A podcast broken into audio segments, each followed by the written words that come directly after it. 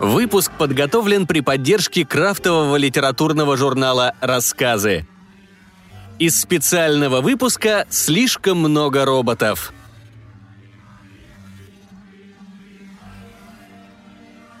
Юлия Поликарпова. Чайный пакетик.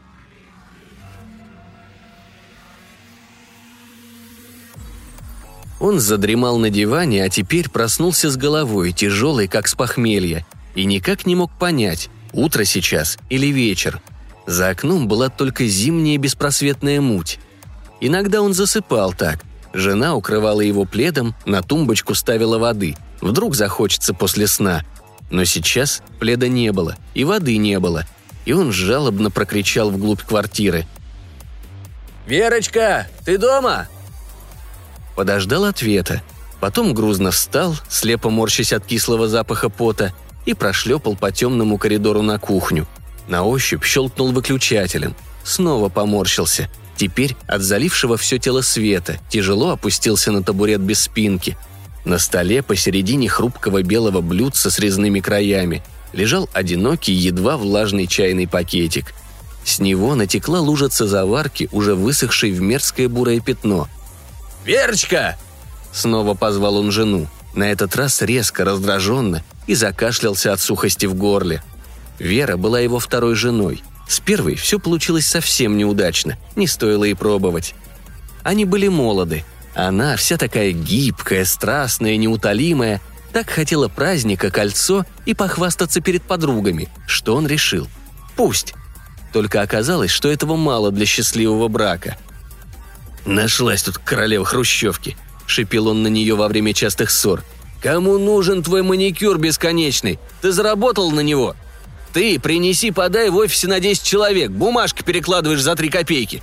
Почему у тебя пятая помада, а в холодильнике только листья салата и морковка засохшая? Я что тебе, кролик? Оторви свое седалище и денег заработай уже, если хочешь столько на шмотки спускать. Когда все закончилось, он вздохнул с облегчением и не думал вообще, что снова женится – но появилась Верочка, ангел его волшебный.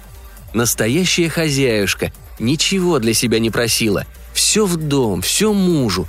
Каждый день встречала горячим ужином, хлеб сама пекла, джем домашний делала. Все друзья завидовали. В постели, конечно, не тигрица, а кошечка домашняя. Да хватило ему тигриц. От них в жизни обычной никакого толка. Но Верочка, конечно, была живым человеком. И были у нее привычки, раздражавшие его неимоверно. Она могла поставить тапочки с левой стороны от двери, а он по привычке делал шаг вправо, наступал на холодный ламинат и полвечера обижался. Почему она никак не запомнит? Полотенце свое вешало не на тот крючок, и он, шаря после душа мокрой рукой, хватал ее полотенце вместо своего. Злился, кидал его на пол, потом остывал, приносил чистые шкафа а это прятал в корзину для белья, будто бы ничего не случилось. Или вот пакетики эти дурацкие. Он вообще не понимал, почему она не пьет нормальный чай, рассыпной. Зачем этот суррогат? Но смирился как-то. А вот с тем, что она оставляла эту мерзость на его кружевных блюдцах, не хранила сразу в мусорном ведре, смириться не мог. Ругался за это каждый раз. Ух! Она стояла перед ним, склоняя повинную голову и повторяла только – Мол, забыла, отвлеклась, бежала к тебе, спешила в магазин, прости. «Вера!» – позвал он снова, чувствуя, как раздражение растет и крепнет, как от злости за то, что пакетик не только был выброшен на хрупкий керамический берег, но уже успел на нем засохнуть, почти корни пустить, начинают подрагивать пальцы. И вдруг вспомнил, и сразу же обмяк и задрожали полные губы, и массивные руки опустились на безвольные колени – нет больше его Верочки, его ангела, и не будет никогда в его жизни. Она умерла, покинула этот грешный мир. От этого ему так плохо и больно, и так гудит голова. Он же без нее, как слепой, как рыба на берег выброшенная.